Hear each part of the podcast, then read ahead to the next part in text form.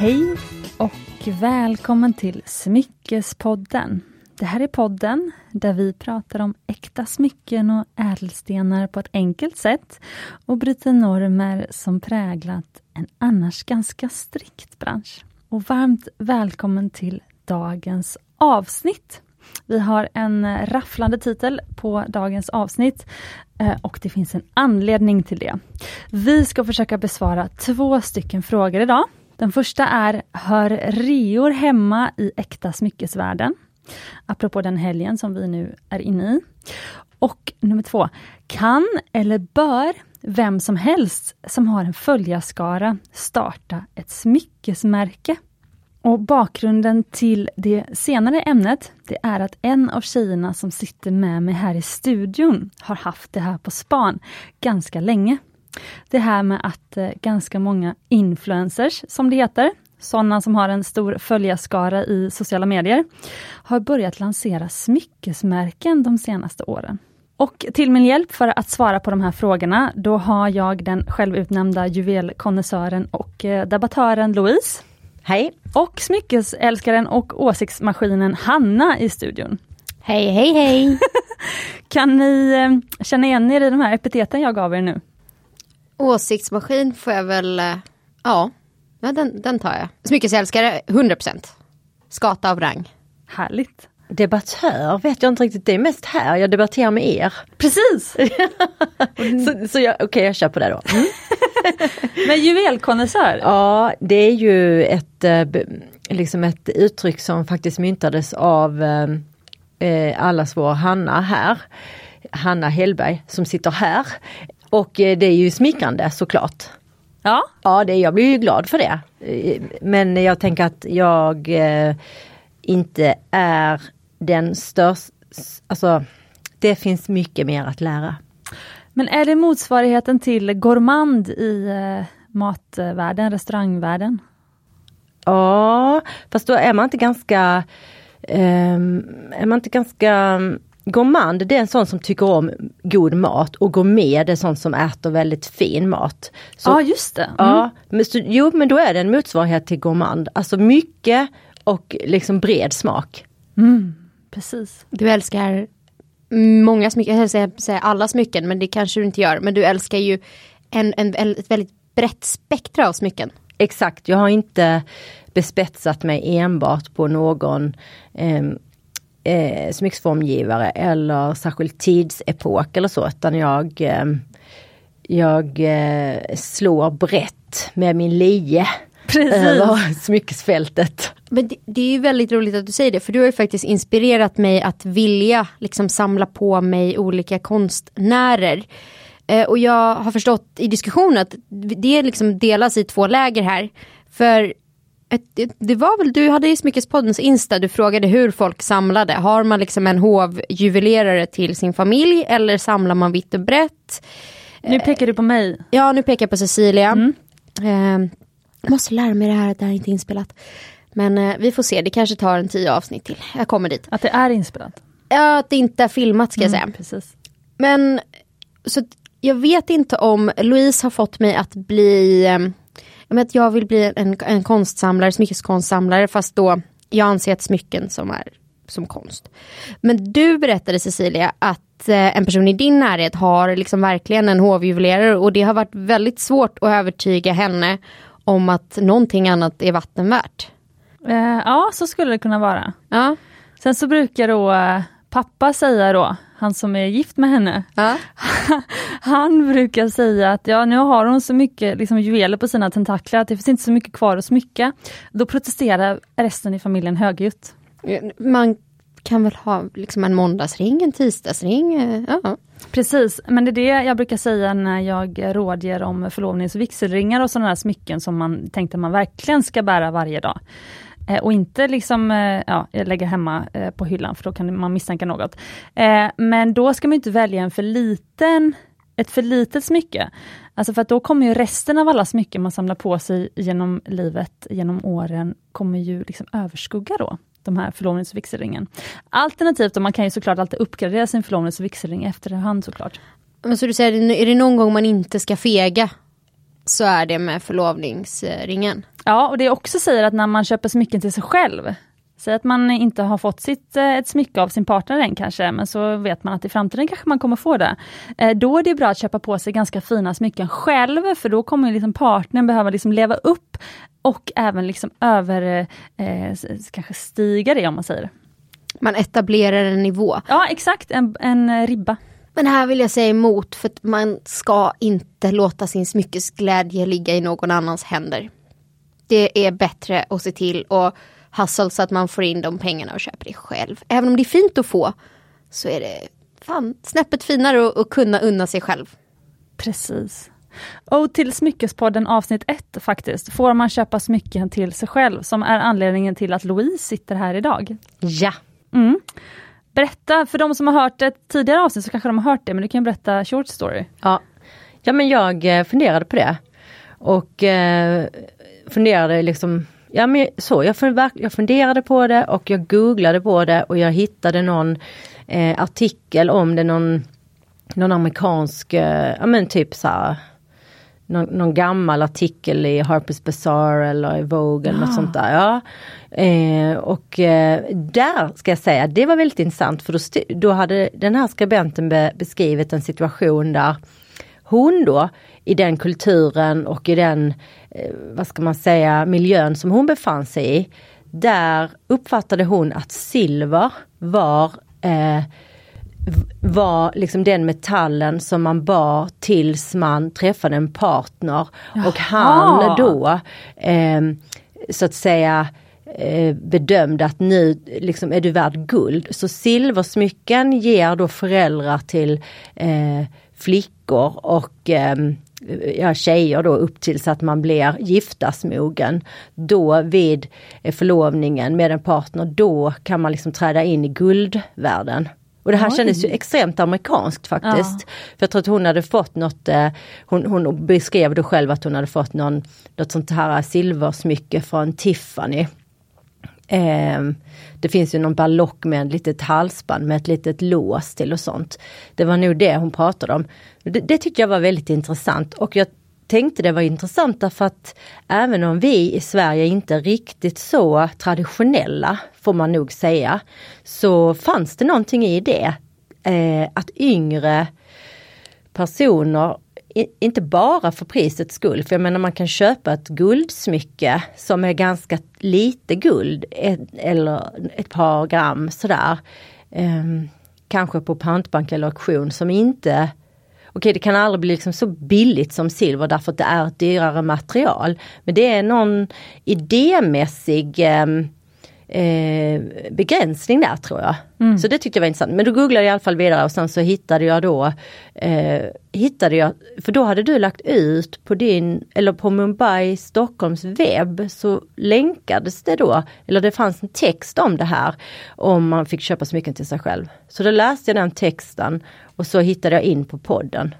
Och så bara tänkte jag, ja, det här är ju någon som pratar direkt till mig. Och nu sitter jag framför dig och pratar direkt till dig. Ja. Och du pratar direkt till mig. Så fint. Ja, jättefint. Och Hanna sitter här på flanken.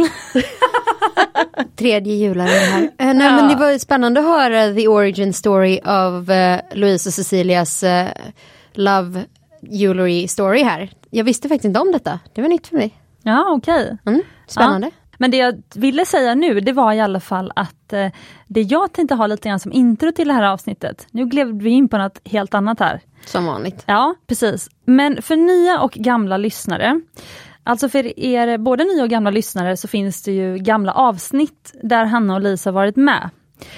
Och där kan man höra lite om vilka ni är och hur ert smyckesintresse började och sådär. Och kanske framförallt då för gamla kära poddlyssnare, ni kanske inte vill höra allt det där igen. Så att för nya lyssnare då, gå in och lyssna på tidigare avsnitt, till exempel avsnitt 72. Där Hanna och Louise grillar tennisarmbandet och Cartiers Love Bracelet. Och jag fick veta nu, en lyssnare skrev, hon har helt tänkt om och har strukit Cartiers Love Bracelet från sin önskelista efter det avsnittet. Väldigt intressant, gå in och lyssna på det. Det finns också ett avsnitt 76 där vi grillar klackringen och Engelbergs denotring med Hanna och Louise. Och sen så finns det avsnitt 82-83 som var ganska nyligen, och där pratade vi om Bismarcklänken och Eva Attling. Och sen finns det ett ytterligare tidigare avsnitt om solitärringen. I alla fall, nu har ni har varit med i så många avsnitt nu att jag kommer inte kunna liksom rapa upp det här igen, utan nu... Ja, nu får man hålla koll själv om man är intresserad. Precis. Får se om jag kanske måste klippa bort den här långa harangen. Blir det för långt? Nej, och jag kan säga att du missar ju faktiskt ett avsnitt. Ja, solitär. Nej, jag är ju med ett själv. Ja, just det. Mm. Det var ju du som friade till din kille i sängen. Just det. Avsnitt, kan det ha varit avsnitt 30? Ja, 40 någonting. Ja, okej. Vi är gifta nu och det gick bra. Ja, härligt. Men nu är ni här igen, och jag tänkte som ett nytt intro till det här avsnittet för att nya lyssnare ska slippa gå tillbaka och kan fortsätta lyssna på det här. Så tänkte jag att ett trevligt intro för att lära känna lite vilka ni är och få en bild av vilka ni är. Så tänkte jag att ni kan beskriva era smyckesstilar. Så, Louise, hur skulle du beskriva din smyckesstil om du skulle koka ner det? Eklektisk. Mm. Nej, det är sånt som andra ska säga om en, för det betyder ju att man jag håller med i eklektisk. Tack, det var snällt. Nej, jag tror att jag har en bred smyckestil. Men jag har tyngdpunkten åt det lite mer bastanta. Jag är inte så mycket liksom mindre och nättare, utan jag har de flesta, jag tycker om ringar som är lite större och lite, fast sen så gillar jag å andra sidan att stapla eller bygga på eller stacka då. Så att jag har ju och så älskar jag ju alliansringar. Så det är ju lite av en, jag är nog ganska, det är svårt att säga faktiskt. Det är ju en svår fråga vem man är. Men jag är nog ganska spretig då. Du behövde inte säga vem du var, bara lite så här vilken smyckestil du kan identifiera dig med. Men... Fast de går ju hand i hand. Det är precis, så det är väldigt gulligt att du, det är faktiskt, jag tror många känner så. Men om jag ska hjälpa dig på traven då, du samlar ju på designklassiker skulle jag säga. Eller i alla fall, du gillar ju liksom, du har ju väldigt bra koll på varumärken och designers. Och när du ska beskriva till exempel ett armband som du har på dig nu flera gånger i poddstudion. Och då säger du alltid, ja men det är ett armband från den här och det är den kollektionen. Och sen så brukar du ha Guldapan på dig till exempel. En av dina favoriter. Som du till och med intervjuat i ett poddavsnitt. Ja. Glömde jag säga. Ja, jag tycker hon gör roliga grejer. Men stämde det eller var det så att la jag... Nej, men det stämmer. Ja, det stämmer. Drömmen är ju att ha... liksom representation. Precis. Av alla de smyckesformgivare som jag tycker om. Och där finns ju en hel del. Så det kan ju, jag hoppas jag får leva i många år. Och inte hamna på obestånd. Så att jag kan fortsätta spara, köpa. Precis. Och härligt. Hanna, vad är din smyckesstil skulle du säga? Ganska... Jag får nog säga brokig och lite skavig. Jag är ju som Louise då fortfarande i min resa av att bygga min perfekta smyckeskollektion. Men om man tittar på vad jag har och vad som liksom ligger näst på inköpslistan efter att jag har rånat några banker, så är det ju en salig blandning. Men det som är synonymt för de flesta av mina smycken är ju att de i många ögon nog är lite quirky och lite off. Jag gillar, men när det skaver lite. Jag gillar ädelstenar som inte är klassiskt så här, äger inte en enda pastellädelsten. Eller jo, jag äger faktiskt en alliansring och den är regnbågsfärgade safirer i. Just det. Och det är den enda gången jag har pastellfärgat, för då är det så knäppt så att det är kul liksom. Precis. Och för att konkretisera lite grann, om ni skulle välja ett smycke som ni har tagit på er idag som får symbolisera er stil. Louise, du får börja.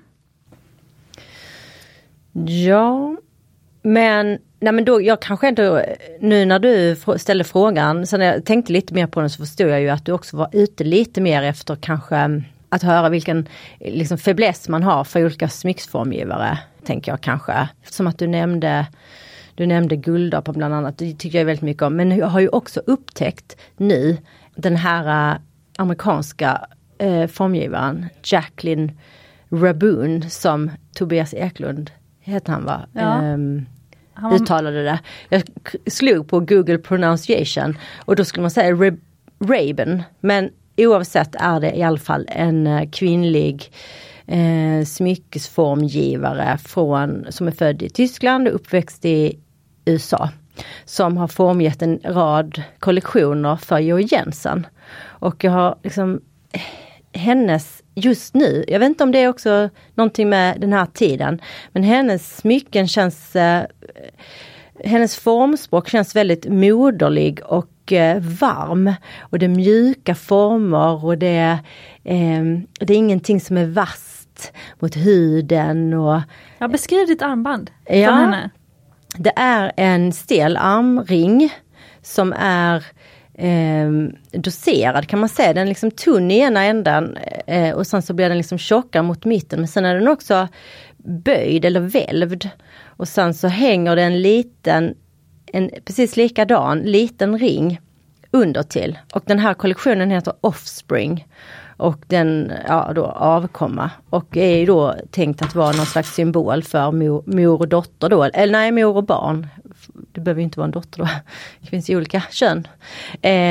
Men jag tycker väldigt mycket om det mjuka. Så att jag var faktiskt, jag har ett sparbeting nu för att jag ska ju läsa till gemolog. Men jag var ändå inne. Exakt. Men jag var ändå inne och provade örhängena i samma kollektion. Och de är också sådär liksom tunga och följsamma men ganska mjuka. De var jättefina. Jag har filmat och kommer lägga ut på Instagram. Louise är ju väldigt inne på självplågeri här. När hon ska spara pengar så springer hon på Kaplans. Ja, eller på Georg Jensen. Men sak samma, precis. Men jag lider av samma åkomma. Precis innan vi gick in i studion så var jag inne på ett känt klockvarumärke och tittade på en klocka som jag drabbades av när jag var där och gjorde research och provade den igen. Jag tänkte att jag skulle använda den, göra content av det. Och det är farligt nära att ta ut någon slags sms-lån varje gång jag är där. De är så himla trevliga. Och berätta kortfattat, Hanna, vilket smycke skulle du peka ut som du har på dig nu som är liksom, ikoniskt för din stil? Men jag skulle ju säga att om man säger då historiet sammantaget i mitt liv och det som du ofta tar upp i podden, det är ju faktiskt Maria Nilsdotter-ringen jag har på mitt långfinger med en citrin, en gargoyle ring. Och den är väl väldigt signifikant för min smyckestil hur den har varit. Sen känner jag att den har utvecklats lite.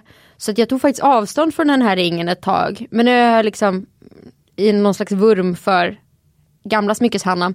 Börjat kombinera den med annat. Men annars skulle jag säga att min man köpte ju morgongåva till mig. Och det är örhängen som är formade som små blixtar. Vilket är kantigt och vasst och väldigt Hanna. Men sen är de gjorda i guld med vita diamanter.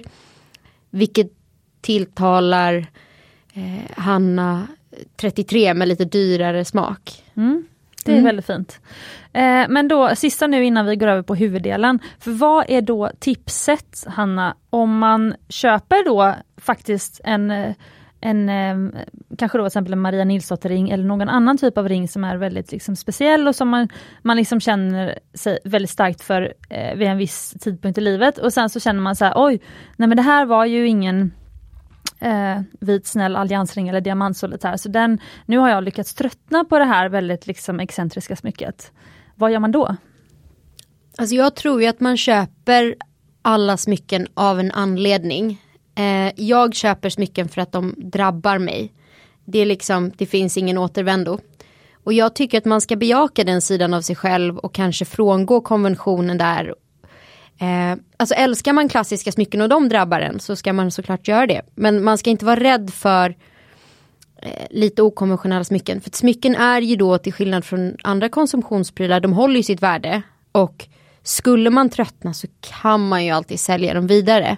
Och i synnerhet om det är ett varumärke. Men annars så kan man ju bara lägga dem i lådan och återupptäcka dem igen som jag gjorde. Exakt, det var det jag ville åt. Jag vill inte att man ska sälja sådana smycken i onödan, utan fortsätt. Nej, okej. Men det kan ju vara så att man aldrig kommer bli vän med ett smycke. Men jag tror att de smycken man säljer, det är de man har fått eller ärvt som man aldrig riktigt blev vän över. Ja, precis. Och som man aldrig riktigt gillat kanske. Nej, så jag tror att de smycken man älskade en gång och har råd med, de kommer man alltid älska. Det är bara kanske inte just varje dag, men ibland. Precis. Så kan du hålla med mig då? Nu fiskade jag ju här och du gav ju helt andra jättekloka svar. Men kan du hålla med mig då om det här med att man lägger dem i byrålådan, så glömmer man bort dem ett år och sen så öppnar man byrålådan igen och så blir man så lycklig för det här jättespeciella smycket som man hittar hemma. Ja. Ja, och då vill jag ju verkligen, för jag kan ju faktiskt vittna om det här. Nej, men jag tänker ibland, för jag tidigare så var jag sådär, jag har alltid varit en rensare, så jag rensar ofta. Jag rensar bland kläder, jag rensar hit, ditten och datten, och så går jag till Stadsmissionen och Myrorna och sen så, och så kastar jag och åker till åter, bla bla bla, och gör mig av med saker, för jag vill att det ska finnas rymd och luft. Och då har jag gjort som en smycken också tidigare. Ja, och nu kan jag tänka tillbaka på det och tänka, nej, varför sålde jag den maffiaringen som var så där? Och alltså, så gör inte det, är mitt tips. Sälj inte. Spara det. Därför att det kommer en dag då du tar upp det och tänker, men det här var ju, jag fattar inte varför jag tröttnade på det. Jo, men det var ju den perioden. Och så blev jag ju, tyckte jag det var roligare med detta. Men det, precis, du sa det väldigt fint, Hanna. Det man har älskat och lagt pengar på när det gäller smycken en gång. Det finns kvar. Mm. Så, ja. Jo, men det jag ville brasklappa för var ju att så här, det går alltid att sälja, även om vi då verkar vara ganska eniga om att man förmodligen kommer älska någonting som man en gång har älskat igen. Men får man ett smycke som inte känns rätt, eller man ärver någonting som inte känns bra, då har ju förälskelsen aldrig funnits där. Sådana smycken skulle man ju kunna sälja. Råd från en smyckeskompis till den annan. Ja. Men det här var ju superintressant, för att nu har vi redan kommit in lite grann på dagens tema. Vad säger ni? Är ni redo att först beta i frågan, hör reor hemma i äkta smyckesvärlden? Jag har varit redo på det här temat sedan i måndags. Jag är också redo. Härligt! Då kör vi igång, och förresten sen ska vi också då svara på, kan vem som helst med en följarskara starta ett smyckesverke? Men då kör vi!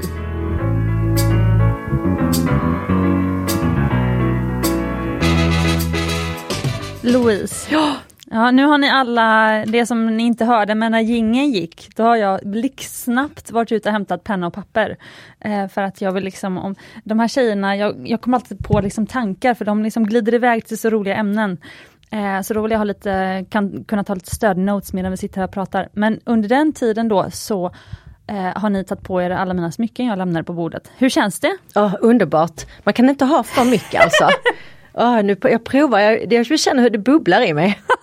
Vi har inte tagit på oss, vi har räddat dem från ett hemskt öde. Det Cecilia inte berättade, att när hon skulle ut och hämta penna och papper, var att hon höll på att riva studion, när det flög liksom diamanter i hela studion. Så vi har räddat smyckena, de förtjänar bättre. Sant. Som man gör när man handlar smycken second hand faktiskt. Ja, adopterar. Ja, precis. Louise? Ja. Vad är din relation till reor i allmänhet? Jag har ett kluvet förhållande till reor. Mm-hmm. Jag har på senare år har jag lärt mig hur jag ska använda mig av reorna. Jag ska köpa basplagg. Smart. Ja, jag ska köpa ytterplagg, kappor, jackor, eventuellt skor. Och basplagg. Jeans eller blusa, skjortor. Det tänker jag, det brukar jag köpa på reor, därför att det, eller kashmirtröjor, mjuka tröjor som inte har ett särskilt snitt eller sådär. Det funkar för mig. Då har jag 2 frågor. Första frågan är, kommer de perfekta basplaggen på rea? Det handlar ganska mycket om tur. Mm. Om man har tur är nog svaret. Okej. Mm. Och den andra frågan är, köper du då som de rosa festskorna till fullpris? De rosa festskorna. Eller vinröda. Ja, jag förstår vad du menar. Ja, tyvärr har jag nog kanske gjort det. Därför att då köper jag ju dem i ett sammanhang. Okej, jag ska gå på den här festen om 2 veckor. Då köper jag hade en stor fest när jag fyllde 45. Och då ville jag ha en spektakulär klänning. Och då hittade jag en spektakulär klänning. Köpte den och sen så tänker jag inte gå dit nu här i mellandagarna och konstatera att den är på halva priset. Nej, tänker inte göra det. För då kommer jag bara känna, det var ju dumt och så. Men jag behövde ju en klänning då och jag ville ha den klänningen. Så den hade jag ju stor glädje av. Så vad hade alternativet varit? Att jag hade avstått? Nej, att ha festen. Första januari. Ja, du har helt rätt. Så ska man kunna göra, det är en lösning. Gillar den inställningen att vi försöker hitta vägar framåt, Cecilia. Men nej, jag köpte den då. För i ett tidigt avsnitt av podden, då hade jag en av mina tidiga, kan man säga, modeförebilder med som gäst faktiskt. Hon heter Jenny Fredriksson och hon har varit moderedaktör på Elle i typ 17 år. Nu är hon på Plaza Kvinna, tror jag. Och hon sa till mig, vet du vad Cecilia, du ska alltid lägga pengar på festkläder. För festkläder blir aldrig omodernt. Och jag håller faktiskt med henne. Alltså festkläder om något, det är sånt man hittar i sin garderob.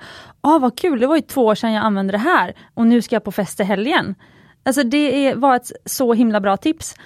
Så det stämmer ju lite faktiskt med det du säger då. Att basplaggen ska man då köpa på rea och festplaggen till fullpris. Men frågan är om det inte är lättare att hitta tvärtom. Alltså man hittar de udda plaggen på typ den här extra roliga semester Missoni jumpsuiten eller något. Den kan man hitta på 70 kanske.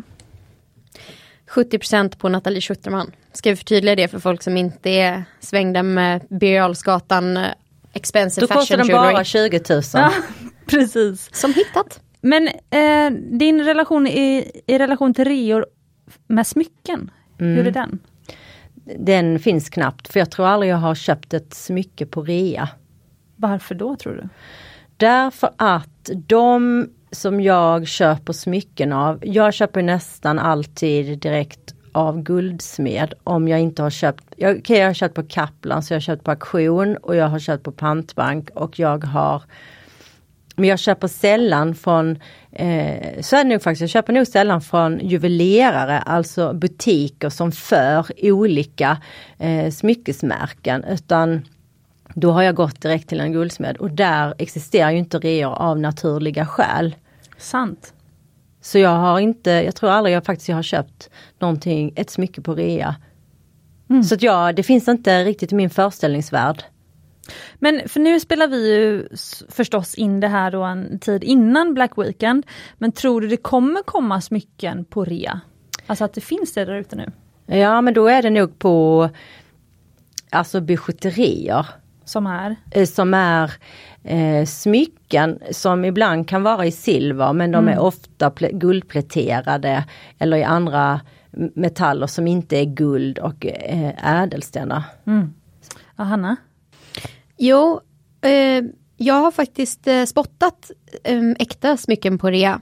Men det är det är i linje med din observation. Det är ju hos till exempel Guldfynd eller Smycka eller så. Som förmodligen sitter på ett stort lager som köper in smycken där man inte gör made to order på samma sätt som kanske en individuell guldsmed gör. Och där har de kampanjer på äkta smycken och på förlovningsringar och så här. Det var en ring som kostade 400 000 som nu var så här 370 000 istället. Så det görs, men det är från de kedjorna som köper upp lager. Och det är min observation. Jag tror du har helt rätt nu när du säger det, så kan jag självklart dra mig till minnes att jag har sett det när jag gått förbi den typen av butiker. Mm. Albrechts Guld har ju en butik ganska nära mitt dagjobb och där är det ibland sådana kampanjer, ja. Så att det är helt korrekt, Men det är nog bara att jag inte har utnyttjat de erbjudandena då. För om man säger så här att en av mina missions med Smyckespodden och en av era missions också, det är väl därför vi sitter här tillsammans och pratar, för att vi någonstans liksom har ett gemensamt mål, men det är ju att kanske bryta normer och stigman kring äkta smycken, att få liksom gemene man att liksom känna att äkta smycken är någonting för dem, det är inte bara liksom en särskild klubb och så vidare. Alltså, kan det finnas fördelar med att vi i branschen, vi som liksom brinner för äkta smycken, skulle haka på en sån här helg som Black Weekend till exempel? Jag tror att det är svårt faktiskt. Ja. Därför att Jag undrar lite grann om man är en guldsmed eller silversmed, man kanske inte har några anställda eller man har en eller ett par, eller som ditt bolag, ni är inte heller så värst många. Allting tillverkas ju efter beställning. Mm. Då vet jag inte riktigt var är det man ska spara in. Alltså vilken kostnad, var kan man sänka? Ja, ni har sagt bättre ord för det här. För jag tänker marginalen. Mm. Ja. Lönekostnaden är vad den är. Man får ju inte mängdrabatt på löner. Så att den kan du inte ta bort. Och det är möjligtvis guldpriset då. Att du... Men det är ju också vad det är. Det är möjligtvis om guldpriset skulle gå ner som man skulle kunna... Jag vet inte, jag har jättesvårt att se hur ska man få ekonomi i att rea ett konsthantverk och, som är gjort i ett material som har liksom ett pris som alla känner till. Nej, men du har satt fingret på det. Alltså det här du får ju inte rabatt på dina produktionskostnader eller några andra kostnader i företaget, utan rean ger du ju direkt på din egen vinst. Så du kan ju öka din försäljning väldigt mycket genom att ha rea, men sen inser du när alla fakturorna är betalda 2 månader senare att du inte satt med så mycket extra pengar på bankkontot ändå. Och det är ju ett gissel, och det är ju något som många som liksom har bolag och många liksom retailbolag, det är väl det också de går under på till slut. Ja. Nej, men jag tänker på vad Tobias Eklund från Georg Jensen sa. Han var ju och träffade dig här i podden avsnitt 62. Mm. Och de arbetar inte alls med reor, utan han sa så här att han tyckte det var bättre att bygga varumärket långsiktigt och på så sätt ha liksom en jämn avsättning för sina varor och skapa en efterfrågan som folk vill ha och köpa oavsett om det är rea eller inte. För han menade liksom, eller så som ni resonerade i det avsnittet var någonting ungefär att om man använder sig mycket av reor så väntar folk till slut på att det ska bli rea. Och sen blir det rea och sen blir det rea och sen säljer man ingenting mellan reorna. Mm. Och sen har man då dragit ner marginalen. Exakt. Så i slutändan så blir det inte så mycket pengar. Nej. Vad säger Hanna? Nej, men jag tror ju att i klädbranschen, jag jobbar en del mot dem i mitt dayjob, och där har man ju modekollektioner. Alltså det är klart att det går trender och mode inom smycken, men det är ju inte Spring Summer 22. Liksom, det blir inte inaktuellt för den sakens skull. Och klädbranschen gör ju så att där producerar man ju alltid förväg. Och så sitter man på jättestora lager och man måste rea ut det. Och man tjänar ju pengar på det. Även om man har rea, för de har extrema marginaler oftast. Så det liksom är i beräkningen att 40% av lagret kommer att gå på rean. För att kunna tillgodose så att vi har tillräckligt mycket av allting i storlekar, färger och så. Så det är aldrig en perfekt match mellan folk som vill köpa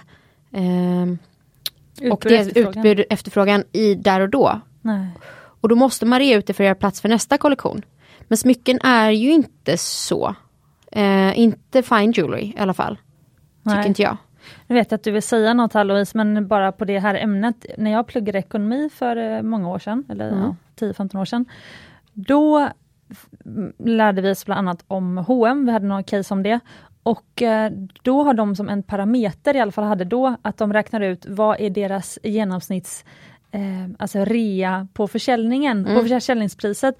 Alltså, och då var det, jag hade för mig det var 80%, så de räknar alltså med att alltså den genomsnittliga produkten i alla H&M's butiker som de säljer över hela världen säljs till, 20% rabatt, alltså 80% av fullpris. Mm. Så att deras liksom, prissättning bygger på att om man säljer då till 80% av det, om varje produkt säljs 80% av priset, så är det liksom den marginalen som de har att spela med. Så det är egentligen bara en bonus om det inte säljs till rea, kan man ju säga då. Nej, det tror jag är vettigt. Sen finns det ju faktiskt, Patagonia har aldrig rea. Aldrig någonsin.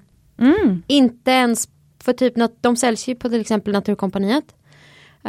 Och då är det alltid så, de reas aldrig för att jag tror att han som grundade var så här, det här är inte slit- och slängplagg som kommer gå ut ur modet. Vi kommer inte ha rea för att det är plagg som kommer vara aktuella och ständigt aktuella. Vi kanske släpper nya färger och vissa saker kommer ta slut.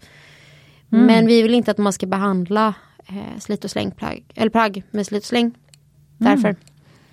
Och han har ju också donerat hela sin fortune till klimatforskning. Så att all around good guy.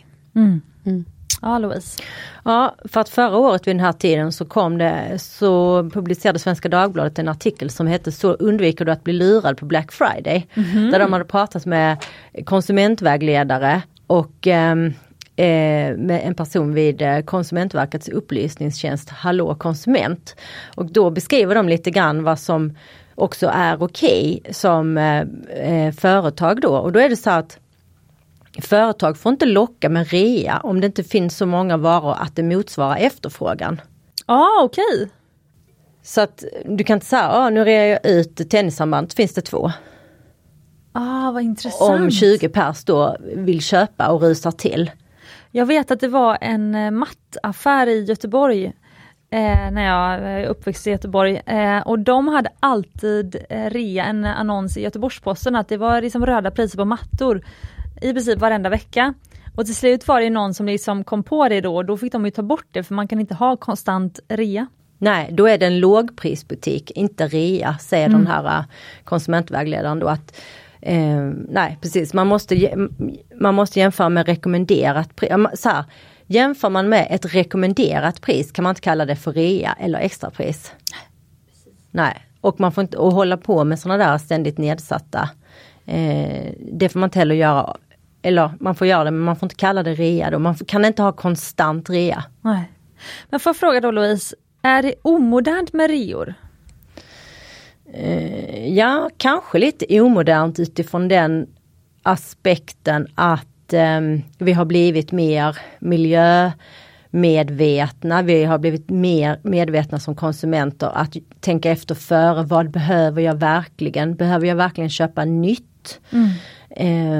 Eller kan jag på något sätt laga eller reparera det jag har, eller ska jag bara göra upp med mitt eget liksom sug efter en ny tv-apparat när den gamla fortfarande fungerar. Sen när det gäller smycken så tänker jag också att det är ju sällan en produkt man köper på impuls eller som man kan säga, men nu går jag ut och bara känner för att köpa. Jag måste köpa någonting för jag känner mig orolig eller stressad eller uttråkad eller deppig eller vad det kan vara. Så, och så köper man. Men den kostade bara 125 spänn den här toppen. Det blev väl skitbra. Och så kommer man hem med den och så mår man lite småilla över att man har släpat hem något som man faktiskt inte behöver och som bara är liksom fast fashion. Mm. Så lite grann tror jag att reor är omodernt. Samtidigt så måste man ju ha respekt och vara ödmjuk inför att för en del personer i synnerhet nu med lågkonjunktur och stigande arbetslöshet att man faktiskt inte har pengar utan man måste tänka på vad man köper och man kan behöva köpa nya plagg eller någon ny hushållsgrej och man behöver vänta till rean. Mm. Hanna? Ja, men det var så bra att du sa det, för det var lite det jag ville komma till. Jag har ju en tjejkompis, inte för att hon inte hade haft råd att köpa den här spisen på fullpris, men vi behöver byta den är inte helt paj. Men det är ändå Black Weekend om typ 2 månader. Då passar vi på att köpa en spis som vi ändå hade tänkt köpa, men till 30% rabatt. Men gynnar det här spisföretaget överhuvudtaget är frågan? Nej, men som du sa, är reor ute eller inne? Jag tror att man ska ha en enorm respekt för att det är jävligt enkelt att kokettera med att man ska köpa dyra saker och reparera sina kashmirtröjor, köpa fina material. När man som sitter som akademiker i innerstan. Men att så här, för familjen som kanske inte har lika mycket pengar, att så här, det är då man kan ha råd att köpa leksaker, för att man tänker så här, barnen har ju samma referenser som klasskompisarna. Hur ska vi ha råd så att de inte ska känna sig helt utanför i sitt sammanhang? När har vi råd att faktiskt unna familjen lite lyx. För konsumtion, när man inte har så mycket pengar, är lyx. Så det kan vara en del av ett företags faktiskt då CSR-policy kanske. Att ibland faktiskt ha lägre pris på sina produkter så att fler i samhället kan ha råd med dem. Ja, det kanske drar lite långt, men ja. Jag säger det lite med glimten i ögat, fast jag kan ändå... alltså att ha en anledning att ge ett lägre pris kan ju också vara en sådan grej. Att, alltså... Ja, nej. Mm. Nej, men så att då kan man ju bara passa på att nej, men den helgen är faktiskt okej att ha rea. Å andra sidan så i ditt resonemang här med spisen så hör jag ju, för hon som skulle köpa den här spisen, hon är vad jag vet en akademiker i innerstan. Så att hon hade ju råd att köpa den till fullprisen då, men vill hellre lägga pengar på annat eftersom systemet har gjort att hon vet att det blir rea på spisar om två månader. Så hade inte liksom systemet redan funnits där så hade hon ju köpt det till fullpris. Ja, och jag menar, jag har ju också varit där. Jag hade en jacka från ett svenskt märke som heter Houdini som jag hade jättelänge. Och den var så liten, alltså jag hade haft den i 12 år. Jag bara, ska jag köpa en likadan igen fast en annan färg? Och så vet jag att den tenderar att komma ut på Black Friday. Inte hos Houdini själva, för jag tror inte de jobbar så mycket med rea. Men hos någon annan. Så jag köpte den på 30% rabatt. Jag hängde ju på låset när det var Black Friday. Jag köpte den och tyckte att jag sparade några hundralappar. För att jag då från andra sidan, om man säger, mitt dayjobb är ju inte podden tyvärr, utan ett producerande företag som gör äkta smycken. Och det jag har lärt mig om försäljning genom åren, nu har jag drivit det här företaget i 8 år, det är att det är 10 gånger dyrare, brukar man säga då generellt, och jag kan hålla med om det. 10 gånger dyrare att attrahera en ny kund än att sälja till en gammal kund. Så om du väl då har, liksom, ju större din befintliga kundbas är, ju större som prenumererar på ditt nyhetsbrev och så vidare, som redan är liksom i dina som redan är frälsta. Ja, men i alla fall som så här vet att köper jag något från dem så får jag en bra produkt. Det handlar ju bara om någon form av tillit antagligen. Så att värdet av att ha haft många förstagångskunder är väldigt stort. För då kan du sen sälja till dem i många, många, många år. Speciellt när det handlar om äkta smycken som vi pratar om i introt, och du kallar det hovleverantör. Lite skämtsamt, men du menar att då man har som kvinna eller man, smyckesälskande kvinna eller man, så har man oftast en liksom smyckesleverantör, smyckesguldsmed som man ofta liksom återkommer till genom hela sitt liv sen. Då är värdet av att ha fått en kund en gång ännu större. För livscykeln på en kund är hela livet.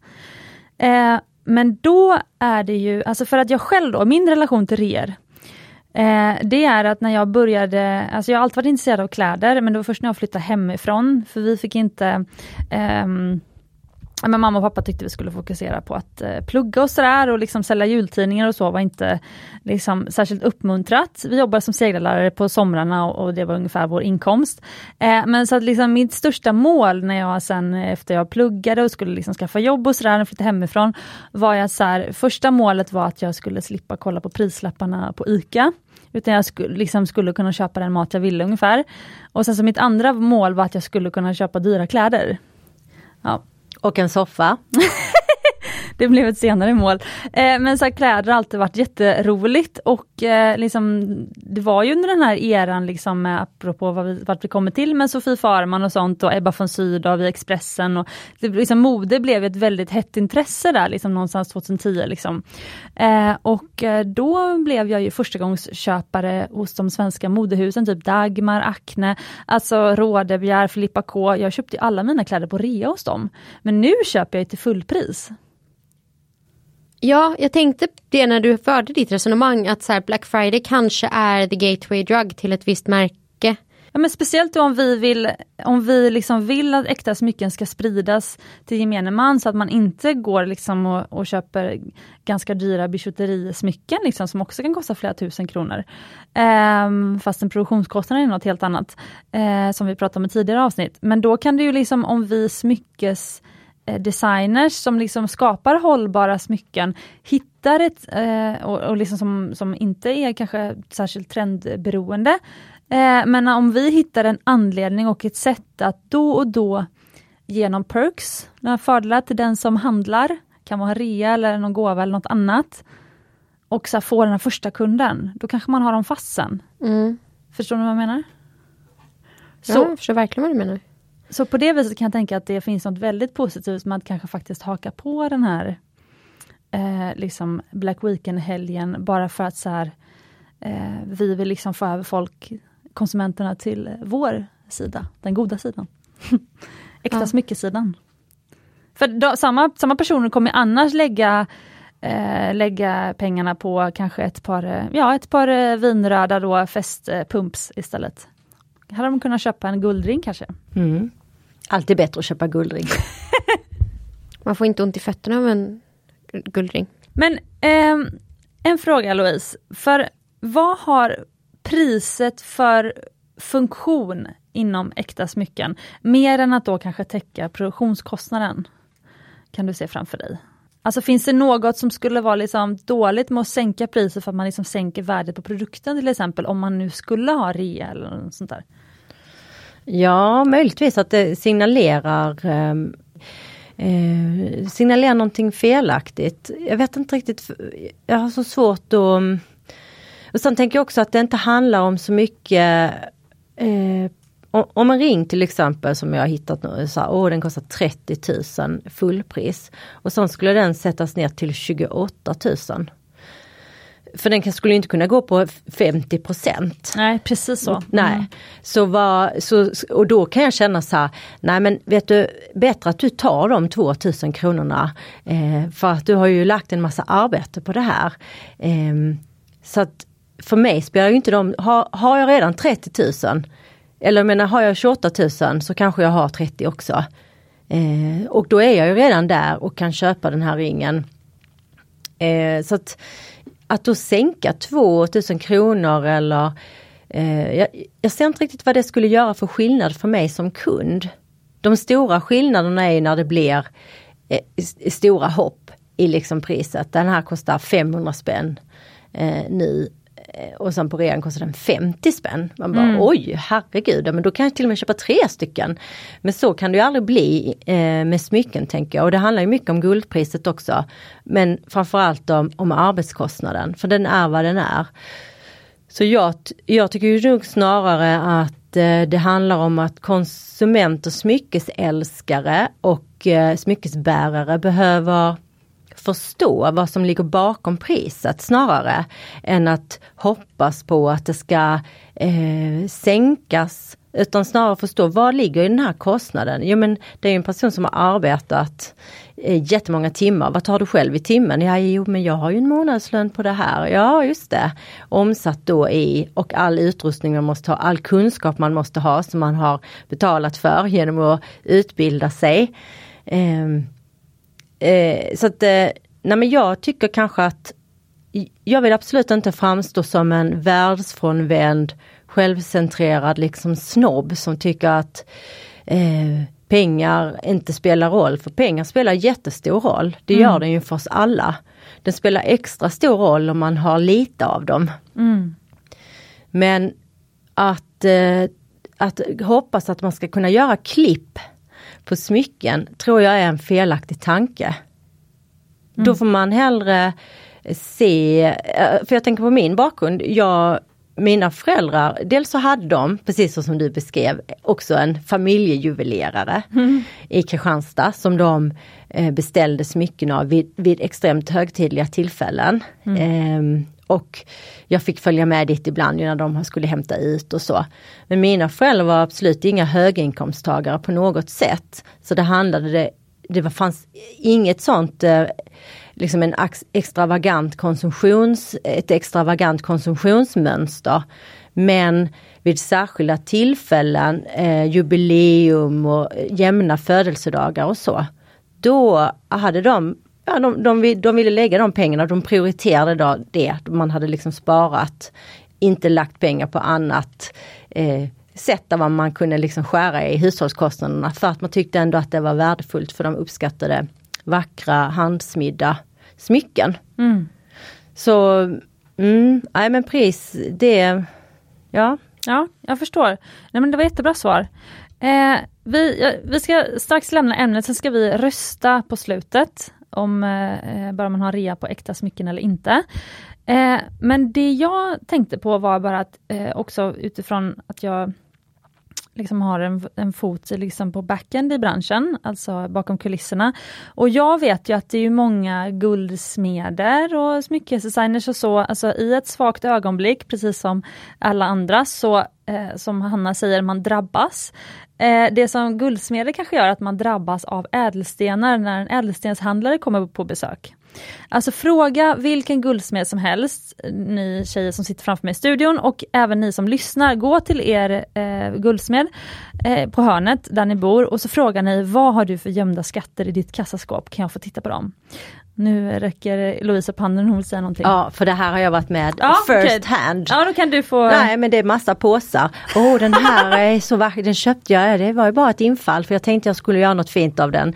Jaha, den är ju jättefin. Där låg en champagne, en liksom briljantslippad champagne-diamant på en halv karat. Jaha, där ligger den i en sån liten... liksom knarkpåse, ni vet de där små. Precis. Ja, och sen här vet jag inte vad det är.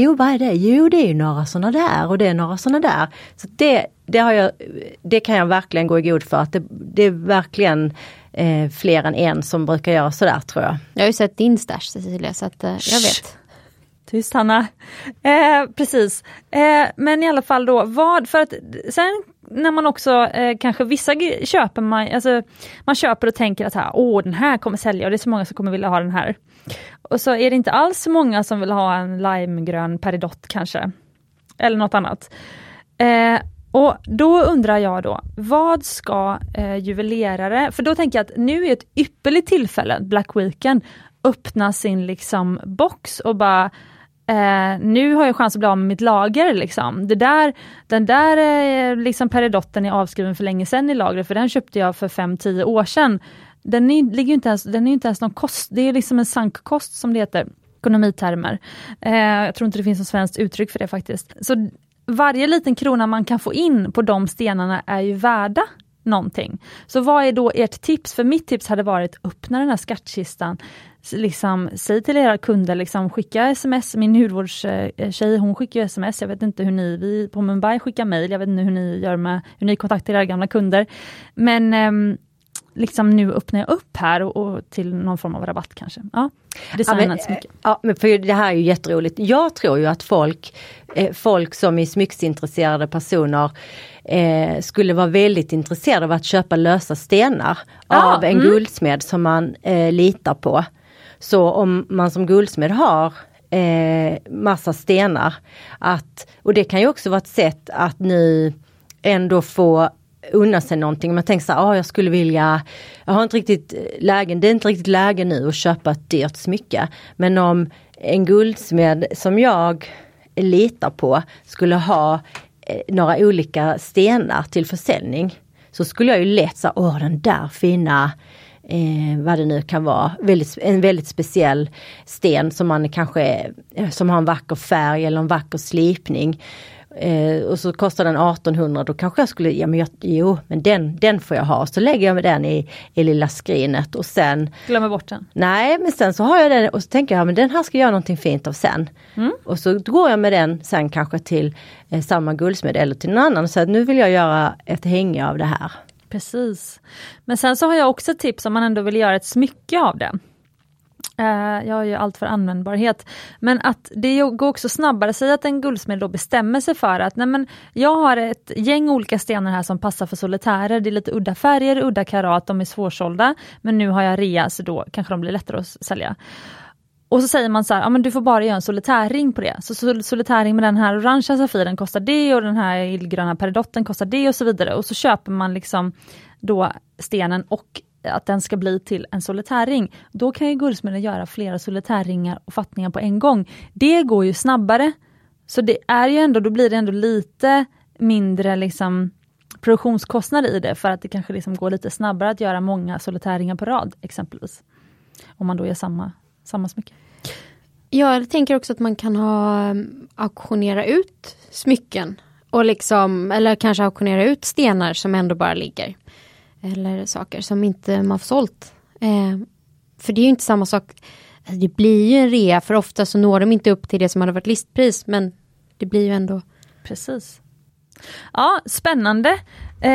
Har ni något mer att säga om den här saken eller ska vi gå vidare och sen köra omröstning på slutet? Jag tycker jag har en sak att säga och det är att jag tycker inte man ska rea på hundvalpar och på smycken.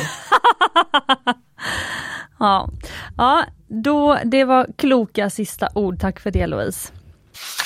Hanna, kan eller bör vem som helst med en följarskara starta ett smyckesmärke? Följdfråga, vad är din relation till influencers? Vi ska svara på den första frågan lite senare. Den första frågan lite senare och min relation till influencers nu då. Mm, precis. Jag är nyfiken av naturen. Jag tycker det är intressant att observera människor. Och influencers har liksom gjort det till sin business att visa upp vad de gör och hur de tänker. Så att de är ju lätt observerade. Jag vill inte jämföra det med att gå på zoo, men det är ju lite som att observera mänskligt beteende och hur folk väljer att uttrycka sig med mer eller mindre filter. Och sen är man ju nyfiken på, är det här en väldigt polerad fasad? Lex copy som vi pratade om i Eva-avsnittet. Eller är det så här de är? Lex copy, du menar kan man lita på det som står? Exakt. Men jag ska säga, det fascinerande med dig, Hanna, det är att du är precis som min stora syrra. Ni är väldigt nyfikna och kan följa då de här människorna och liksom läsa deras bloggar och allt vad det är och på Instagram.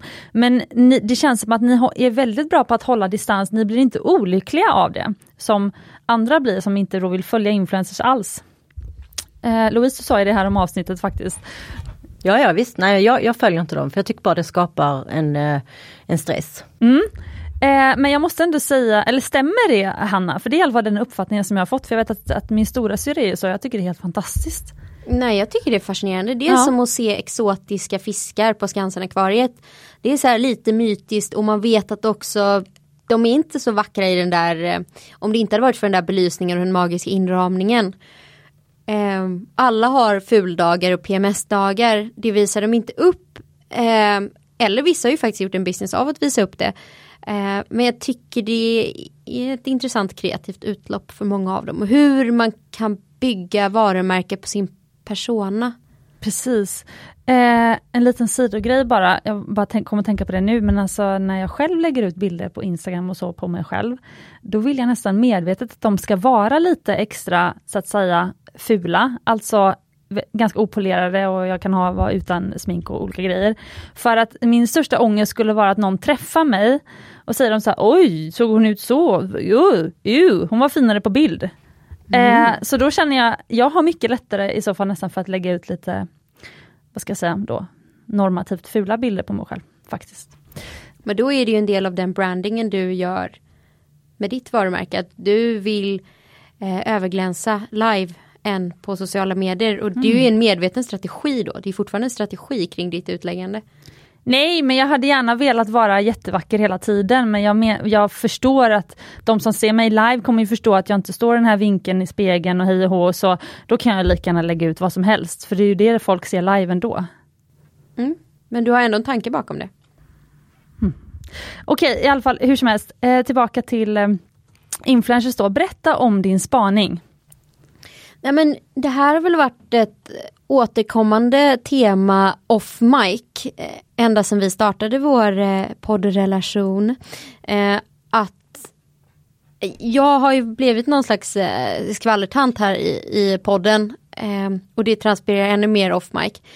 För att vi har pratat om klassiska smyckesmodeller och priser och vem som bär vad och i synnerhet när man pratar Cartier Love Bracelet blev liksom starten tror jag. För då sa jag, ja men den och den och den och den och den och den och den och den och den har det. Och jag tror att det var där vi började diskutera Bianca Ingrossos märke Ani Jewels.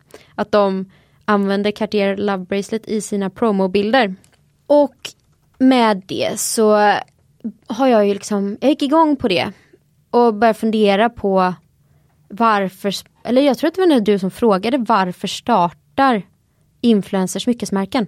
Varför säljer de inte navkapslar som Louise frågade? För det finns ju en rad. Mm. De flesta, i början generaliserande så kanske vi går in på konkreta exempel sen, skapar bijouterier prisklassen sig från 400 spänn till några tusen lappar. Nej, men säg några så folk kan hänga med på Google som lyssnar. Okej. Okay. Nej, men jag tittade ju väldigt mycket på dem. Ani Jewels, Bianca Ingrosso och Lovisa Borge. Mm. Sen har vi Nutka som är Lisa Olsson. Hon är fotograf. Hon har 422 000 följare på Instagram. Mm. Lite dyrare bish och lite mer cool i sin design skulle jag säga. Och hur många följare har Bianca och Lovisa? Bianca har väl 1,5 miljon. Jag skulle säga att Lovisa har några 100 000. Mm. Sen har vi Molly Rustas. Hon har smyckesmärket Molly Ellen. Vilket jag tycker är fascinerande, för hon säljer smycken för så här, det billigaste kostar 400 spänn och jag tror att det dyraste kostar 1800. Och hon själv bor i en våning på Östermalm för 20 mil. Glider omkring med Chanel-väskor, åker privatjet och har en skatingrink till förlovningsring. Så att hon lever ju verkligen inte som hon lär med sitt smyckesmärke. Ja, och det är väl de som skapar bish. Sen finns det ju faktiskt Ebba von Sydow. Vi pratade om henne som en av de tidiga modeikonerna. Hon har ju startat Ebba Jewelry som säljer fine jewelry. Eller jag skulle säga, hon var en av de som gjorde mode väldigt folkligt och till en liksom trend, eller en samhällstrend. Så som musik var på 90-talet blev ju liksom mode och kläder på 2010-talet, och det var ju Ebba von Sydow och Sofie Farman som ledde det, skulle jag säga. Ja, och hon har ju liksom byggt hela sin karriär på det här. Hon har ju Säker Stil-podden med Emilia Deporé. Hon är väl delägare i Bookbinders Design. Alltså hon har ju gjort sin karriär på saker som tidigare kanske var lite mer överklass och gjort dem mer folkliga. Att unna sig bättre design, finare design, medveten shoppingstrategi. Kommer du ihåg den här rosa boken, Ebba Stil, som hon släppte? Ja, den är jag hemma. Ja, exakt. Men okej, så att om vi ska kategorisera då har vi de här ganska unga influencersarna som startar bijouterimarken. Ja. Och alla de här tjejerna är väldigt... de har ju själva råd med betydligt dyrare smycken. Oh ja. Mm. Och sen så har vi Ebba Jewelry, Ebba von Sydow, som gör ett äkta smyckesmärke. Ja. Och jag tyckte det var rätt roligt. Hon har ju som egen tagline Everyday Fine Jewelry. För det här är ändå en podd om äkta smycken, så jag tänker att vi börjar ändå hos Ebba. Men som passus kan vi väl lägga in att en äldre målgrupp har väl kanske lite mer pengar, så att det kanske passar hennes varumärke mer att gå på lite dyrare. För hennes smycken ligger någonstans mellan 3000 till närmare 40 för ett tennisarmband.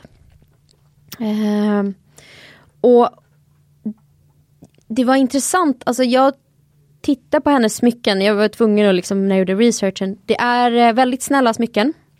Det känns som fine jewelry för någon som inte har varit med i fine jewelry ännu. Det är smycken i rödguld och vitguld. Hon använder i princip bara ofärgade stenar, vita diamanter, färgen G. Och sen så har hon ett limited edition med en färgsten. Och det är en liten rosa ofärglig safir. Och allt är extremt nätt, extremt petit. Det är tunna länkar, det är små diamantstuds. Alltså den största diamanten hon använder är 0,1 karat.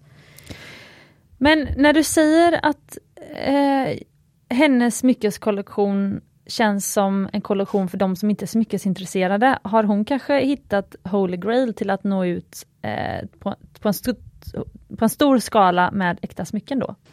Ja, men jag tror det. Och jag tror att det krävdes nog nästan en sån person som Ebba för att kunna locka personer som kanske inte har varit superintresserade av äkta smycken innan, eller man kanske säger att man har sina förlovningssmycken och kanske sina konfirmationssmycken och någon så här stereotypgrej, men att faktiskt få dem att bli smyckeskonsumenter på ett annat sätt.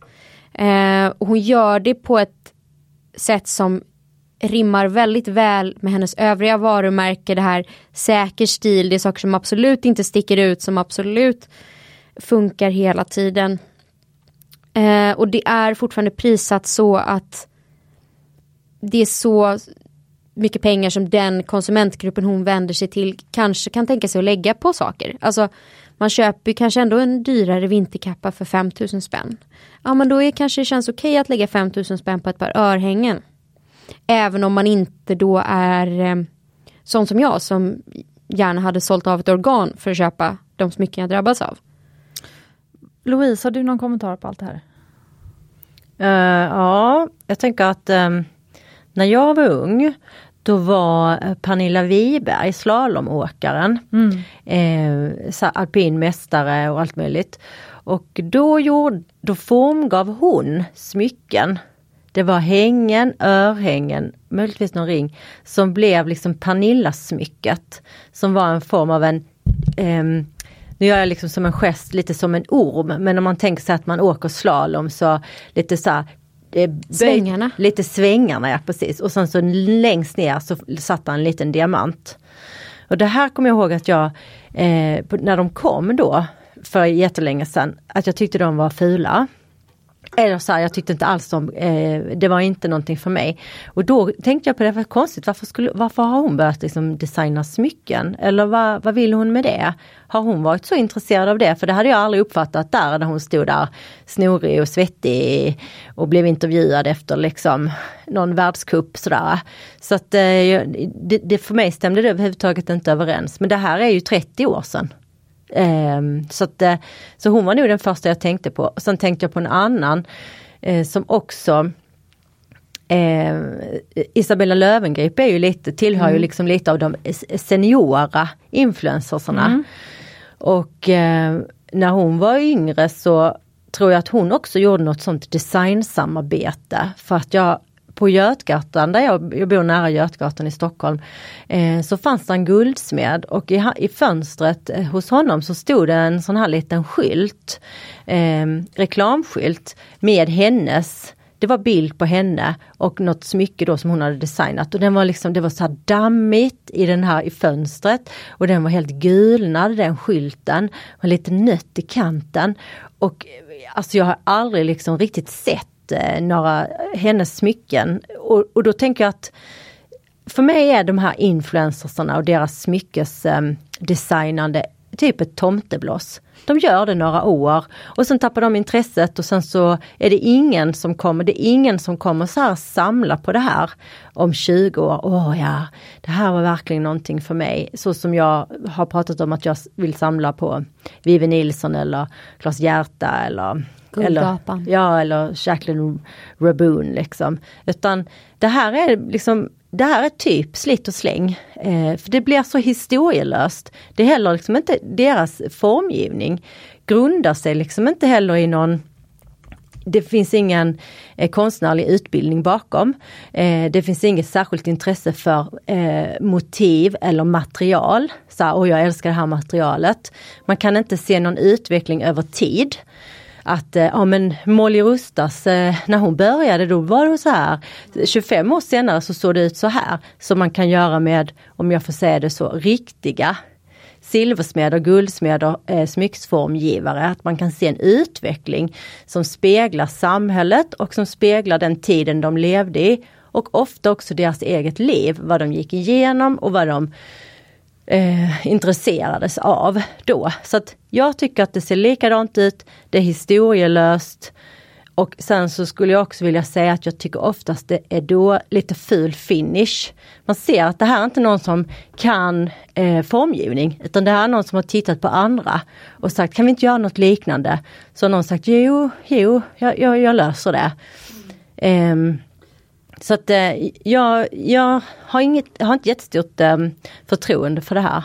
Vet du vad jag hör när du säger det här? Nej, du hör väl en gammal tant som är helt så här, konsthantverk, det är det enda som räknas. Ja. Nej, men jag hör en god analys som jag skulle vilja fortsätta på. För det jag gör när jag har tittat lite grann på de här, det är att jag ser att de inte behöver göra det som någon som inte är känd behöver göra, och det är att man behöver vara unik i sin design. Alltså den som startar, nu talar jag då från egen erfarenhet, jag gör det väl mycket i podden, men det känns som det är det man måste göra. Om du är en nobody i din bransch, som då jag var när jag började, då kan du inte göra Det är som Pavé fattade alliansringar och tänka att de ska sälja. Utan då behöver du göra någonting som inte någon annan har gjort tidigare. Så till exempel i mitt fall så var det ett armband och en ankellänk med en svala. Och de 2 första åren, fast jag liksom byggde målgruppen sakta men säkert via Instagram. Då var det ju den här svalan som stod för 9 av 10 av våra ordrar. Nu 8 år senare när vi också har liksom många gamla kunder som är återkommande kunder och det har spridit sig med liksom mun till mun. Sådär, du är en sån fin ring. Men vart kommer den ifrån? Är de bra? Ja. Då kan vi sälja diamantsolitarer som ser kanske generiskt ut för vissa. Jag ser ju verkligen att det är en Mumbai-ring, men någon som inte är så smyckesnörd kanske tycker att det där är en vanlig diamantring som jag sett massa andra gånger. Och liksom influencersarna, de kan hoppa över designsteget. De kan skippa svalan. För att de har ju sin målgrupp. Alltså det vi behöver göra som vill vara designers eller formgivare eller guldsmeder, så fast liksom formgivande guldsmeder då.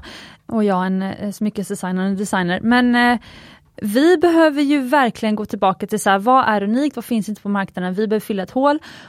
Så skapar vi en produkt som är förhoppningsvis unik och sen behöver vi själva bli influencers. Alltså största delen av min tid, fortfarande 8 år in, är fortfarande så här, jäklar jag måste skicka nyhetsbrev den här veckan, måste jag sponsra någon post till Instagram, jag ägnar en stor del åt att Mumbai Stockholm ska bli en egen influencer. De slipper ju det. Så nu när jag kollar då på Ani Jewels då till exempel, som är det här Bish-märket som Bianca och Lovisa startade. De säljer ju lite som Edblad smycken, antar jag. Alltså det ser ut som att det är äkta smycken fast det är inte det. Det är en liksom halv pavering som är jättestor som kostar 950 kronor. Det som är lite upprörande är att det står halv pavering finns i både guld och silver. Och då blir jag så här, fast det får inte säljas som guld. Alltså, för att det ska få säljas som guld i Sverige måste det vara minst 9 karat. Och det är inte det. Så jag vet inte ens om det kan kanske bryta mot konsumentköplagen. Jag vet inte riktigt. Och sen måste man också bygga upp sitt varumärke, sin person. Eller om man har redan byggt sin person. Och sen kan mangla ut massa olika produkter. Precis så. Och det jag funderat på är att, att driva företag är en grej. Och att designa och formgivning som du var inne på, Louise, det är ju en annan grej. Så frågan är, det jag funderar på är så här, det är klart de kan starta företag eller starta smyckesvarumärken. Men jag tänker, är de designers eller är de bara företagare? Och då känns väl svaret, vad säger du Hanna? Jag vill nästan påstå att de kanske inte ens är företagare. Alltså i fallet Annie så har de med sig medgrundarna till Caia, alltså businesshjärnorna bakom. Så att Annie Jewels frontas ju väldigt mycket av Bianca Ingrosso, och går man in på deras hemsida så är det väldigt mycket säljgrejer med tjej. Det är väldigt mycket sexiga vinklar på kända influencers, och smyckorna känns som bara en bitanke. Men om man tittar på vilka som sitter i bolagsstyrelsen så är det ju riktiga e-handelsrävar som liksom är bakom kulisserna. Är det samma vd för Caia som för Ani Jewels? Nej, vdn för Ani Jewels är en kille som heter Tomai Sangchi som startade Tom Hope.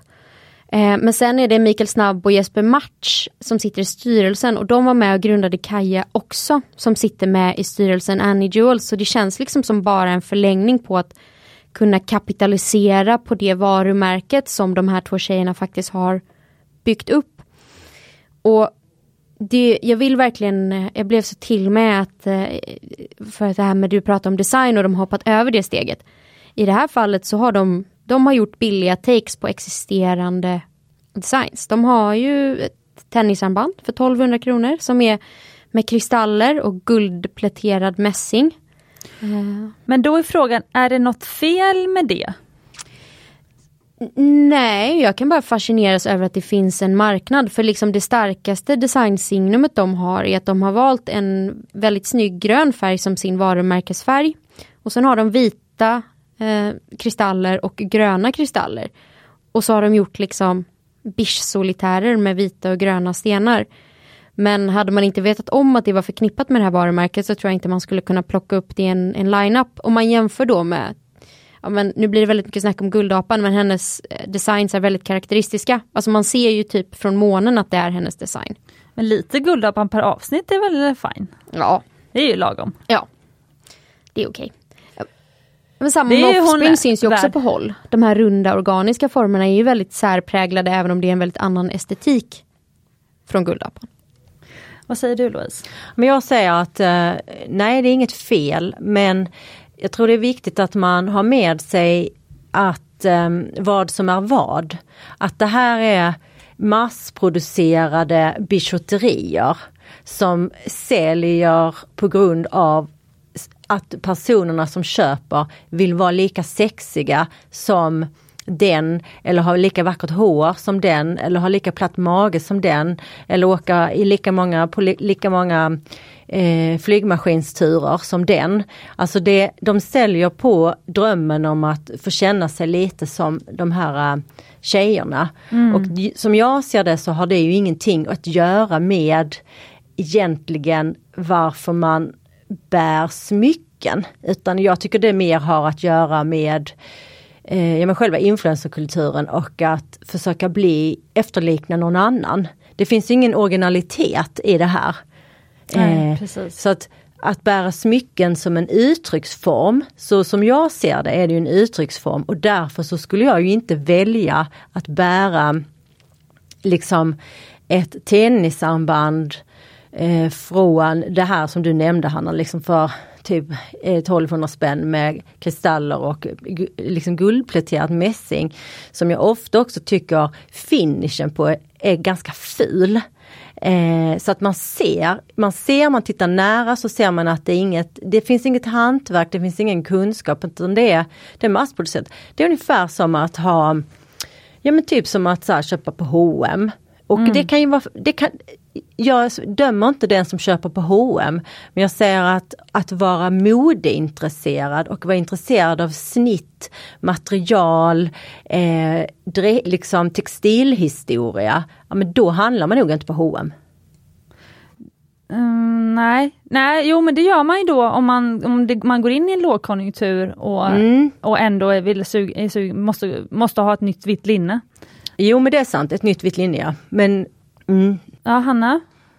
Nej, men nu känns det lite snobbigt här. Är man inte modeintresserad för att man köper på H&M? Jag skulle säga att gemene man som shoppar på H&M kanske inte är det. Men om man specifikt... Det handlar ju om hur man kombinerar och uttrycker sig med de kläderna. Och det går ju att göra ett statement med kläder i alla priskategorier. Och jag tänker att vi är nog kanske lite fine jewelry-snobbiga här, men... När man hänger på sig bish i olika format, gör man inte ett statement då? Inte det en annan typ av uttrycksform med smycken? Alltså, till exempel jättemånga örhängen. Det är ju ett visst estetiskt uttryck, och på håll så ser det, skulle kunna vara bish eller skulle kunna vara äkta. Och Louise? Ja, nej men jag tycker du har rätt. Jag tar tillbaka det. Det är klart att man kan vara modeintresserad och liksom handla från massa olika. Det är helt, så jag uttryckte mig slarvigt där. Och jag vill också säga att jag på intet sätt är emot bijouterier. Jag har haft många älskade bijouterier. Bland annat den här kattbroschen som jag haft på kappan som jag har tappat bort. Det var inget lyx. Jag kommer också ihåg när jag var yngre, jag hade strassörhängen.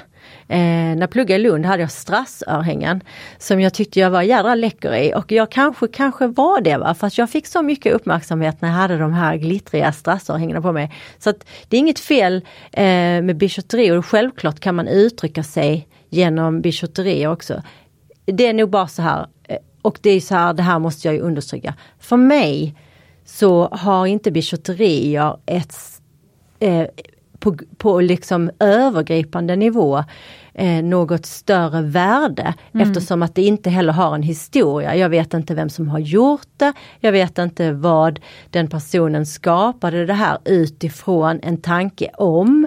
Vad man ville utforska, vad man ville förmedla. Skulle det vara förskönande eller skulle det vara väcka samtal? Alltså, utan det är så här... Vi vill tjäna pengar för jag vill köpa en ny båt. Vad ska vi göra? Ska vi starta ett skomärke eller ska vi starta smyckesmärken? Eller ska vi ta fram ett eget kaffe? För mig signalerar de här influencersatsningarna på smycken ungefär samma som det andra. Mm. Men det här min åsikt ska jag säga. Så att jag påstår inte att det är så. Eller att det förhåller sig så. För det jag undrar då, Hanna, tycker du att de fyller en roll, de här smyckesmärkena? Först vill jag återkoppla till det som Louise sa, för jag tror att hon har helt rätt. Det är bara så här, hur ska vi kapitalisera på mitt personliga varumärke och vad kan vi sälja och vad kan vår målgrupp köpa? Och då har de hittat att det här funkar. Och det funkar även när de inte startar egna smyckesmärken, för att det finns en hel rad med influencers som har gjort samarbeten med större kedjor. Och det är också intressant när man tittar på de influencersarna som gör smyckesmärken. Ofta har de egna klädmärken också. Så de kapitaliserar liksom på många plan på sitt egna varumärke och säljer grejer på det. Så de hade kunnat sälja vad som helst? Det har ingenting med smycken att göra egentligen? Nej, jag tror att inte vad som helst, men konsumtionsprylar som går i linje med det de är kända för som influencers. Alltså är du modeinfluencer så kan du sälja smycken, men är du inredningsinfluencer så då får du göra ett samarbete med Alcro och ta fram din egen grå kulör, tror jag. Men finns det ett syfte med dem? Alltså, det är väl underbart att kunna köpa smycken som är lite billigare för att kunna uttrycka sig på ett visst sätt. Och det finns ju vissa typer av smycken som liksom, jag hade aldrig haft råd med dem. Om det var äkta smycken och rent guld som jag skulle kunna ha råd med som bish. Och jag kanske vill åt det estetiska uttrycket någon gång. Ja, frågan är, jag tror inte att folk går från den här typen av bish till att bli äkta smyckesmärken. På samma sätt som man doppar tån i, så som vi pratar om smyckesnördar. Jag tror faktiskt inte att jag tror att det är väldigt dålig konvertering från att köpa tennisarmband för 1200 spänn till att kanske köpa sitt första guldarmband på Pantbank till att sen gå full bananas hos sin egen guldsmed. Ja, du kan faktiskt ha fått över mig lite grann för jag gillar det här du säger om att om man ser det som ett sätt att uttrycka sig och att det då liksom, ja men det kostar ju pengar med äkta smycken, men man kanske ändå vill åt det uttrycket, och här får man åt det uttrycket till en extremt mycket rimligare summa. Mm. För liksom, har du 1000 spänn, 2000 spänn lägga på smycken, så liksom kan du ju köpa 10-15 smycken av de här liksom. Eller nej, inte riktigt, men du kan köpa något i alla fall. 5 smycken i alla fall kanske.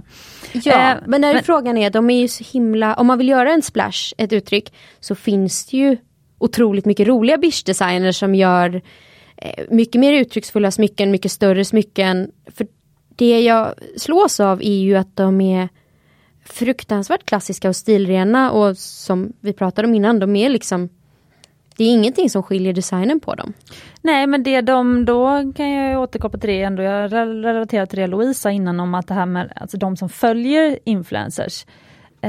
Alltså, eller många som gör det tror jag kan relatera till Louise, att man får bara ångest och man känner så här, nej men som du sa i någon, jag vet inte om det var en tråd vi hade, men att nej men jag känner mig bara ful, oglammig och liksom fattig när jag följer influencers. Alltså det är väl det de flesta känner. Och samma sak här då. Jag vill helst ha en alliansring och massa diamantbeströdda kreoler i öronen. Men jag har inte råd, så jag köper dem från det här märket. Alltså de hjälper ju inte sina. Det här var så häftigt om de istället faktiskt gick vägen som Ebba gjort med sitt smyckesmärke som faktiskt är äkta. Där ändå är jag så här, nej, men hon tror ju på riktigt att hennes målgrupp har möjlighet att lägga och spara pengar och liksom om ett par år lägga en viss summa på ett visst smycke.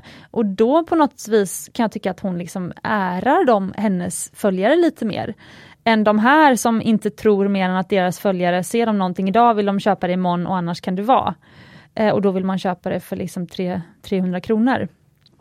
Men helst av allt så vill man se ut som en helt annan person. För att smycken är...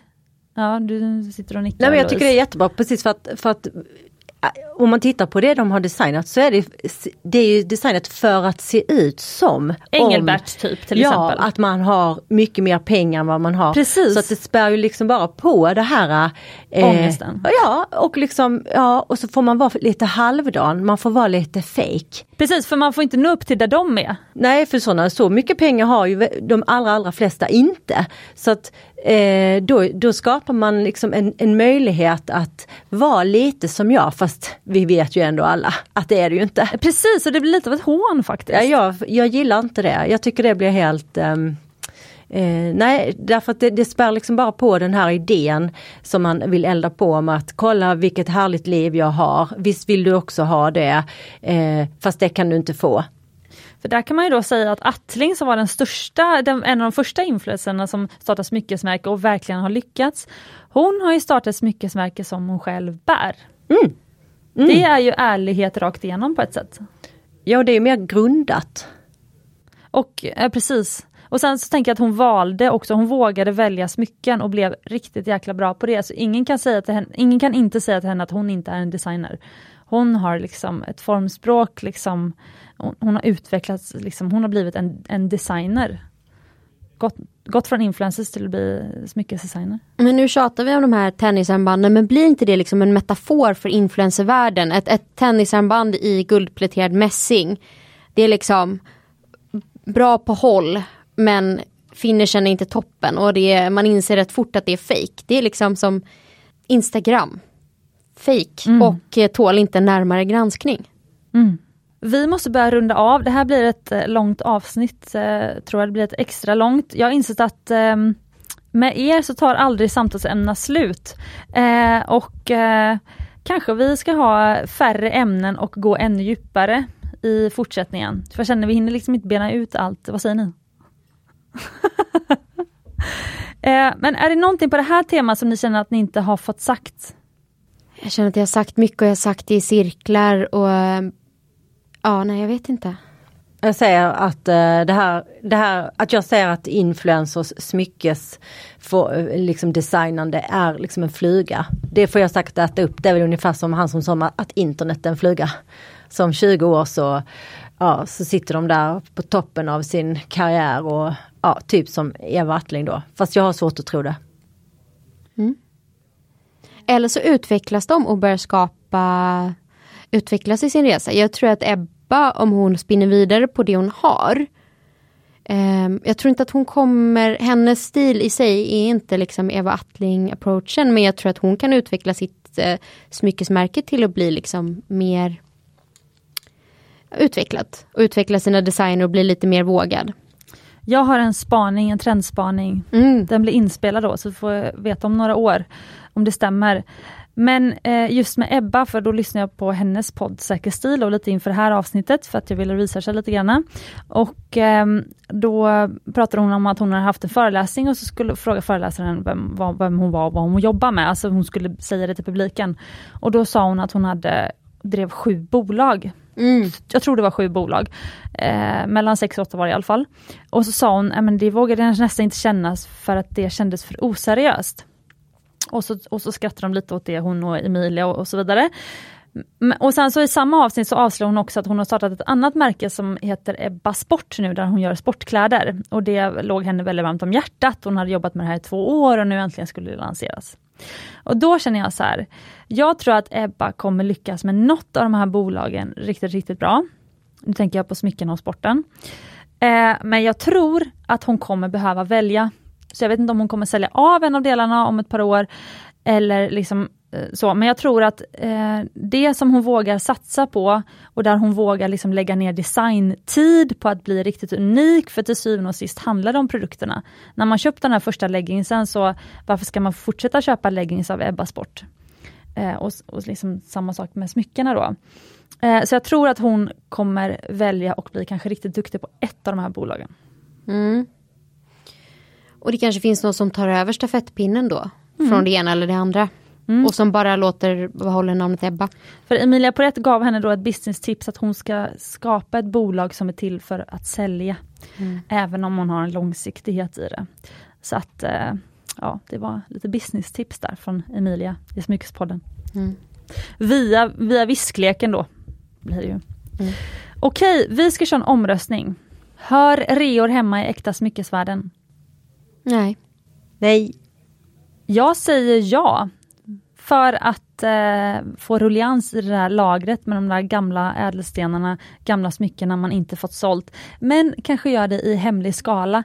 Kanske inte lägga ut på Instagram via rea, utan kanske bara så här till dina gamla kunder. Du, nu har vi liksom lite utförsäljning här i mellandagarna. Det finns 20 smycken till försäljning, först kom och köp. Mm, det är smart, för man vill fortfarande känna sig utvald. Man vill inte, särskilt när man har sin favorit, man vill inte känna att man ingår i liksom någon stor skock. Nej, precis. Ja, och sen så nummer 2 då. Kan eller bör vem som helst med en följarskara starta ett smyckesmärke?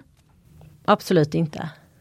Nej, jag tycker inte det, men uppenbarligen så går de bra att tjäna pengar, så kapitalisten i mig säger ja. Varför ska man inte kapitalisera på sitt varumärke? Jag säger nej, för att det som gör ont i mig är att när jag går in på till exempel Ani Jewels hemsida så står det: Ani är ett smyckesmärke med högkvalitativa produkter gjorda för att hålla, men till ett rimligt pris. Varje smycke kommer också i en grön exklusiv ask där du kan förvara och ta hand om dina smycken för extra lång hållbarhet. Och då känner jag bara, de här guldpläterade smyckena, sorry, men om du använder dem, vilket man vill göra med smycken, det är ingen konstpryl som ska stå i ett skylt liksom bo i en bokhylla. Då kommer de inte hålla, även om de ligger i en grön exklusiv ask mer än några månader.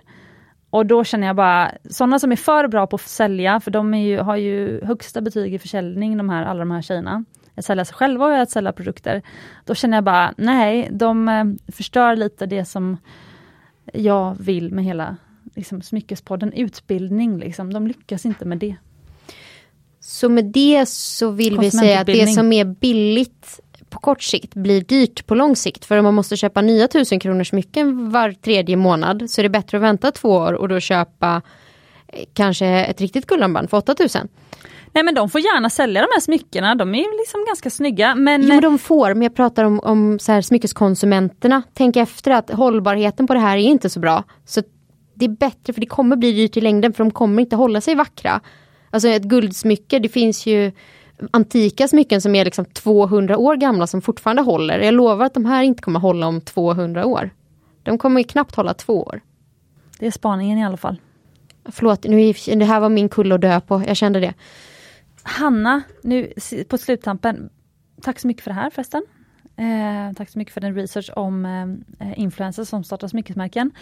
Nu ska du också få chans att berätta om ditt nya Instagramkonto på 20 sekunder. Okej.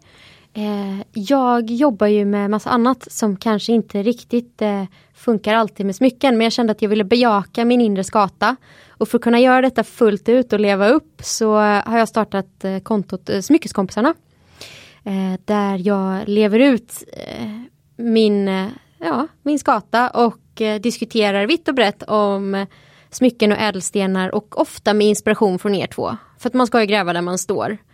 Så att där får man liksom ännu lite mer glitter och guld. Ungefär som man får hos Ord och Juvel, fast med min tonalitet. Ord och Juvel är Louise konto. Hej! Ja. Kanon. Och Ord_, Juvel. Kommer aldrig funka det där. Och har ni något sista ni vill säga till lyssnarna? Köp det du älskar och unna dig äkta smycken om du har råd. För det är underbart. Härligt. Håller med. Och glöm inte att du är värd äkta smycken och ädla stenar.